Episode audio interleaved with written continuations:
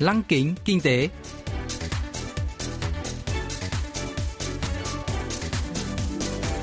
Xuân Trường xin kính chào quý vị và các bạn. Mời quý vị và các bạn cùng theo dõi chuyên mục Lăng kính kinh tế của Đài Phát thanh Quốc tế Hàn Quốc KBS World Radio phát sóng vào thứ hai hàng tuần. Thưa quý vị và các bạn, chuyên mục tuần này gồm các nội dung chính như sau. Trong mục tiêu điểm kinh tế, mời các bạn nghe phân tích tỷ lệ nợ chính phủ tại các nền kinh tế lớn tăng đột biến. Phần cuối của chương trình sẽ giới thiệu về các doanh nghiệp Hàn Quốc hiện đang dẫn đầu trong việc đưa ra những ý tưởng đổi mới với niềm hy vọng sẽ dẫn dắt tương lai của nền kinh tế toàn cầu. Cụ thể, hôm nay chúng tôi sẽ giới thiệu với quý vị và các bạn về Deep Pixel, nhà phát triển công nghệ thử đồ trang sức ảo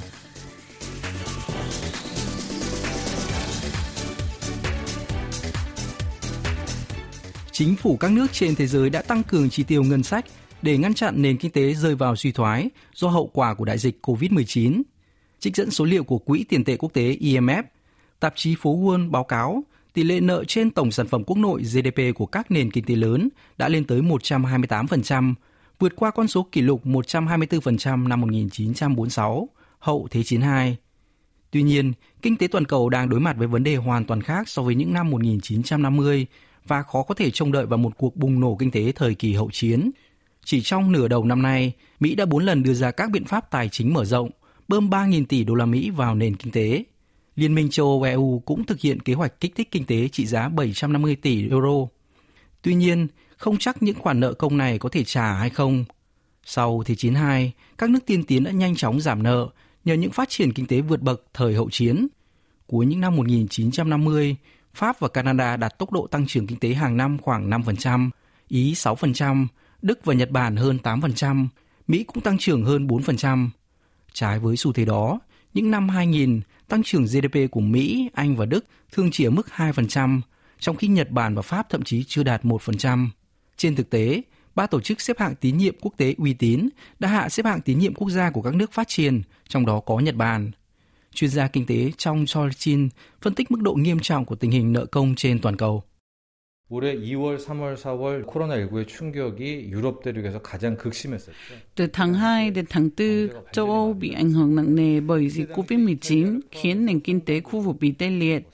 Cùng thời điểm, một số quốc gia Nam Âu như Ý, Tây Ban Nha đã bị hạt xếp hạng tín nhiệm quốc gia. Hãng Fitch đã điều chỉnh trên vùng xếp hạng tín nhiệm quốc gia của Nhật Bản vào cuối tháng 7 bởi nền kinh tế suy thoái mạnh do đại dịch COVID-19 kinh tế Nhật Bản từng như đã hồi phục phần nào sau khi chính phủ Thủ tướng Abe Shinzo bơm một lượng tiền khổng lồ, nhưng rốt cuộc vẫn không thể hồi sinh. Hồi năm 2011, hãng Standard Poor's đã cắt giảm tín nhiệm quốc gia của Mỹ, một động thái chưa từng có, khiến thị trường chứng khoán sụp đổ. Lần này, có thể Fitch sẽ hạ xếp hạng tín nhiệm quốc gia của Mỹ sớm nhất là từ 3 đến 6 tháng tới. Rõ ràng xếp hạng tín nhiệm quốc gia của Mỹ giảm là do vấn đề nợ công. Các thị trường mới nổi, thậm chí phải đối mặt với tình trạng nghiêm trọng hơn các nước tiên tiến. IMF dự báo tỷ lệ nợ trên GDP của 40 nền kinh tế mới nổi sẽ tăng mạnh trong năm nay. Ông Chong Choi-shin cho biết. 현재 우리가 말하는 신흥국, 이머징 마켓이라고 하는 국가들의 GDP 대비 부채 비율을 봤더니 Ở các thị trường mới nổi, tỷ lệ nợ trên GDP đã tăng lên gần 63%. Đặc biệt, tình hình nợ của Trung Quốc nghiêm trọng đến mức không quá ngạc nhiên nếu điều tồi tệ nhất xảy ra với nước này vào ngày mai. Tỷ lệ nợ trên GDP của Trung Quốc đã vượt qua 300%. Nói tóm lại, không chỉ các nền kinh tế tiên tiến mà cả các nền kinh tế mới nổi đều chìm trong nợ nần. Nợ nần trung chất thường dẫn đến mất giá trị đồng tiền, thị trường ngoại hối bất ổn và các cú sốc kinh tế. Đồng lira của Thổ Nhĩ Kỳ, đồng peso của Mexico, đồng rúp của Nga đều giảm giá gần đây. Còn nhiều nguy cơ tiềm ẩn khác do hầu hết các nước trên thế giới đang bơm tiền vô điều kiện để đảm bảo tính thanh khoản. Khi cuộc khủng hoảng đại dịch một phần được kiểm soát và các nước phát triển ngừng nới lỏng tiền tệ, các nền kinh tế mới nổi có thể sẽ phải chịu rủi ro nó lớn hơn.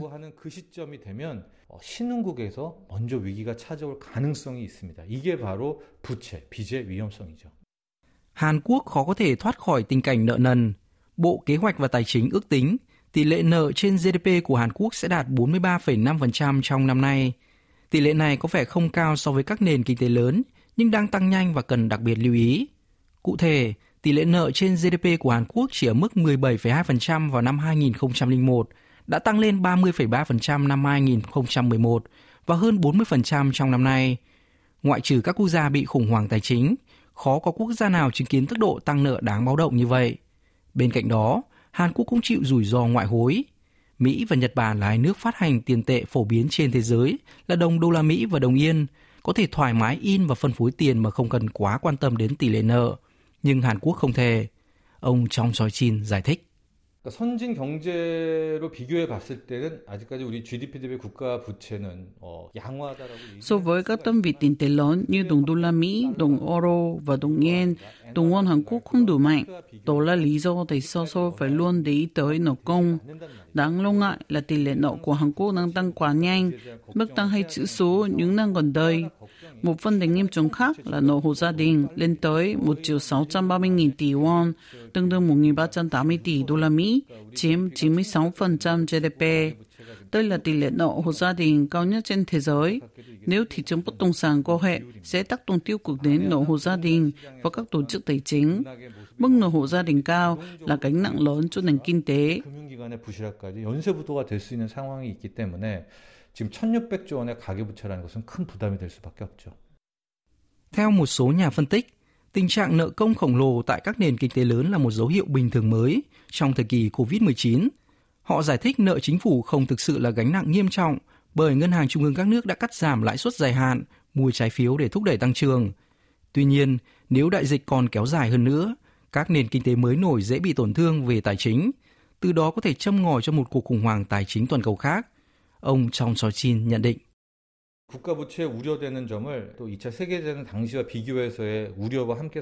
Mức nợ sau Thế chiến thứ hai khá cao, nhưng sau cuộc chiến tàn khốc, các khoản vay được dùng để xây dựng nhà cửa, đường xá, khôi phục các tuyến đường sắt để thúc đẩy tăng trưởng. Còn hiện tại, nhiều ý kiến hoài nghi về khả năng khoản nợ có thể góp phần tăng trưởng kinh tế. Thực hiện các biện pháp kiểm dịch hiệu quả và kiểm soát hoàn toàn đại dịch COVID-19 là nhiệm vụ cấp thiết nhất hiện nay. Sau khi cuộc chiến với dịch bệnh thành công, các nhà chức trách còn đề ra kế hoạch dài hạn về cách trả nợ.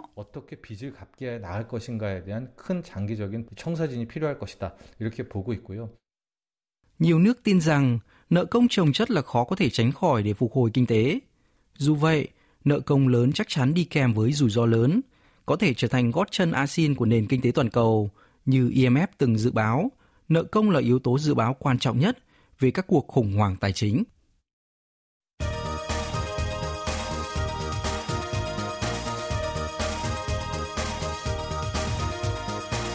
Tiếp theo chương trình là phần doanh nghiệp tiên phong trong kinh tế Hàn Quốc, giới thiệu về những doanh nghiệp Hàn Quốc đi đầu trong việc tạo ra những ý tưởng mới, sở hữu công nghệ hàng đầu và hứa hẹn sẽ dẫn dắt nền kinh tế trong tương lai. Hôm nay, chúng tôi sẽ giới thiệu về Deep Pixel, nhà cung cấp dịch vụ thử đồ ảo dựa trên công nghệ thị giác máy tính Computer Vision tiên tiến. Thành lập năm 2016, Deep Pixel là công ty khởi nghiệp phát triển công nghệ nhận dạng khuôn mặt và bàn tay dựa trên thị giác máy tính và học máy, machine learning với mục đích thay đổi cách thức tương tác giữa con người với thế giới kỹ thuật số. Khi mua các mặt hàng thời trang như đồ trang sức, người mua thường không được dùng thử nên khó lựa chọn được sản phẩm ưng ý. Deep Pixel đã phát triển công nghệ thử đồ trang sức tăng cường thực tế ảo AR, phục vụ các doanh nghiệp chuyên bán đồ trang sức hay phụ kiện thời trang. Trong công nghệ thử đồ ảo, thử trang sức được xem là cực kỳ khó bởi cần xác định chính xác kích thước, hình dạng của các bộ phận trên cơ thể như tai hay ngón tay.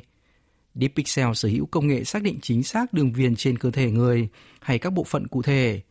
Cải tiến công nghệ này thêm một bước, doanh nghiệp đã phát triển giải pháp thử đồ trang sức ảo có thể xác định chính xác viền tai dù bị tóc che phủ, cung cấp cho khách hàng trải nghiệm thú vị. Giám đốc Yi Chae-hun tốt nghiệp tiến sĩ về nhận dạng và theo dõi đối tượng Object Tracking tại trường đại học công nghệ Georgia, Mỹ và từng làm việc về các thuật toán xử lý ảnh tại phòng nghiên cứu của một công ty lớn tại Hàn Quốc. Ông cho biết. 기존의 기술은 예를 들어서 가상 착용인 경우에 Trước đây, các dịch vụ thử đồ ảo không mấy hiệu quả bởi hình ảnh không trung thực. Chúng tôi nghĩ có thể cải thiện điểm này nếu sử dụng các công nghệ tiên tiến và đã cung cấp dịch vụ mới hoàn toàn khác biệt với những dịch vụ hiện có. Chẳng hạn, khách hàng muốn thử một đôi hoa tai, ảnh chụp của khách hàng là ảnh hai chiều, 2D, nhưng công nghệ của chúng tôi có thể dự đoán hình ảnh định dạng 3 chiều, 3D. Do đó, chúng tôi cần phát hiện chính xác các góc nghiêng, tư thế khác nhau của khuôn mặt. Sau đó, chúng tôi sẽ xác định vị trí của tai trên khuôn mặt, cụ thể hơn là dái tai, phần đeo trang sức. Công nghệ này có thể xác định liệu tai có bị che khuất hay không tùy vào tư thế cụ thể của khuôn mặt. Nghe có vẻ phức tạp, nhưng khách hàng có thể sử dụng dịch vụ thử đồ ảo chỉ bằng cách hướng khuôn mặt ra trước máy ảnh.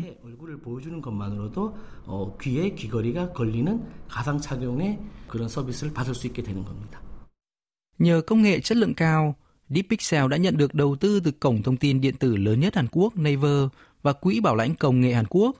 Tháng 5 năm nay, doanh nghiệp đã ra mắt ứng dụng thử trang sức ảo dựa trên công nghệ AI Style AR – giúp khách hàng thử các sản phẩm trang sức trước khi mua trực tuyến. Khách truy cập vào các trang mua sắm trực tuyến có thể đeo thử các món trang sức khác nhau để đánh giá món đồ đó có phù hợp với khuôn mặt, màu da hay không. Dựa trên dữ liệu mua hàng trước đó, dịch vụ có thể tư vấn cho khách hàng các món đồ trang sức phù hợp, trông bắt mắt hơn.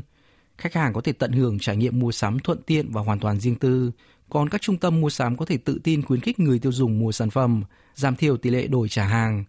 Dịch vụ đem lại lợi ích cho cả người mua và người bán này, đặc biệt được ưa chuộng trong đại dịch COVID-19, khi các dịch vụ không tiếp xúc trực tiếp lên ngôi.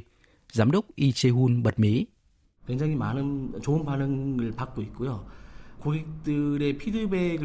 Nhiều khách hàng nhận xét rằng dịch vụ này thật tuyệt vời và thú vị, giúp thử các sản phẩm khác nhau một cách tiện lợi. Style AR phân tích hình dạng khuôn mặt màu da, màu son của khách, từ đó đề xuất các sản phẩm phù hợp với họ. Dịch vụ cũng giới thiệu các sản phẩm được những khách hàng có hình dạng khuôn mặt tương tự lựa chọn trước đó. Trong thời gian này, mọi người được khuyến cáo không trực tiếp đến các cửa hàng trang sức, nhưng nếu có thể kiểm tra kiểu dáng, kích thước của các món hàng trên trang mua sắm trực tuyến thì sẽ giúp giảm chi phí đổi hay trả lại sản phẩm. Nhiều khách hàng đã phản hồi cho chúng tôi về những lợi ích khác nhau của dịch vụ. 절감할 수 있는 그런 고객 혜택들에 대해서 리포팅이 많이 되고 있습니다. Một điểm mạnh của Style AR là có thể chạy mượt mà trên máy tính hay thiết bị di động. Người dùng smartphone có thể sử dụng dịch vụ thử đồ ảo này theo thời gian thực. Tuy nhiên, để phát triển công nghệ này không hề dễ dàng bởi rất khó thu thập dữ liệu hình ảnh về khuôn mặt và bàn tay ở các tư thế khác nhau và xây dựng dữ liệu từ chúng. Ngoài ra, Deep Pixel còn đối mặt với rào cản lớn từ thị trường trang sức nội địa khá bảo thủ. Ông Lee Chae-hun chia sẻ.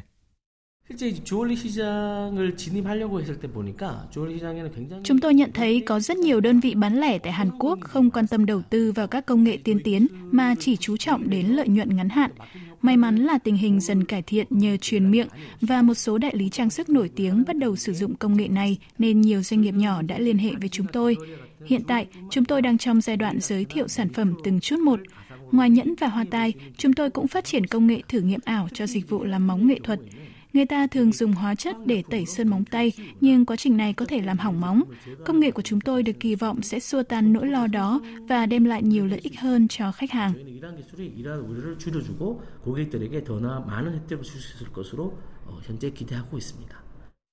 Deep Pixel dự định mở rộng dịch vụ thử đồ trang sức ảo sang lĩnh vực làm móng và đồng hồ đeo tay.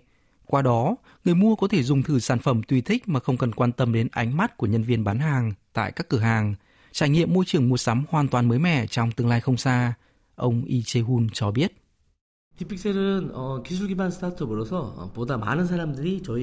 Deep Pixel hy vọng nhiều người tiêu dùng sẽ được tận hưởng cuộc sống thuận tiện, có ý nghĩa hơn qua công nghệ và dịch vụ của công ty. Hiện tại, thị trường đồ trang sức ngoại tuyến vẫn lớn hơn nhiều so với thị trường trực tuyến. Tuy nhiên, các bạn trẻ ở độ tuổi đôi mươi đang dần chuyển sang thị trường trực tuyến, nên dịch vụ Style AR của chúng tôi sẽ có thể phát triển nhanh hơn nữa. Chúng tôi tin rằng dịch vụ này sẽ thu hút nhiều thị trường trang sức lớn ở nước ngoài như Đông Nam Á, Mỹ, châu Âu. Sau khi củng cố vị thế vững chắc tại Hàn Quốc, chúng tôi sẽ cân nhắc khám phá thị trường nước ngoài. Công ty đã xây dựng nhiều mạng lưới đa dạng thông qua các cuộc triển lãm, hội thảo. 필요한 전시회 또는 세미나 등을 통해서 현재 네트워크를 많이 형성하고 있는 중입니다. Đại dịch COVID-19 kéo dài đang khiến các dịch vụ không tiếp xúc trực tiếp lên ngôi và dịch vụ thử đồ trang sức ảo của Deep Pixel ngày càng quan trọng đối với người tiêu dùng. Doanh nghiệp được kỳ vọng sẽ tiếp tục dẫn đầu ngành công nghiệp thực tế ảo, giúp người tiêu dùng tận hưởng nhiều dịch vụ từ công nghệ thị giác máy tính, ngay cả trong thời kỳ hậu COVID-19.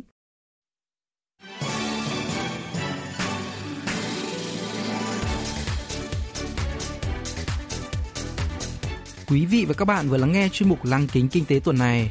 Cảm ơn quý vị và các bạn đã quan tâm theo dõi. Xin kính chào tạm biệt và hẹn gặp lại trong chương trình tuần sau.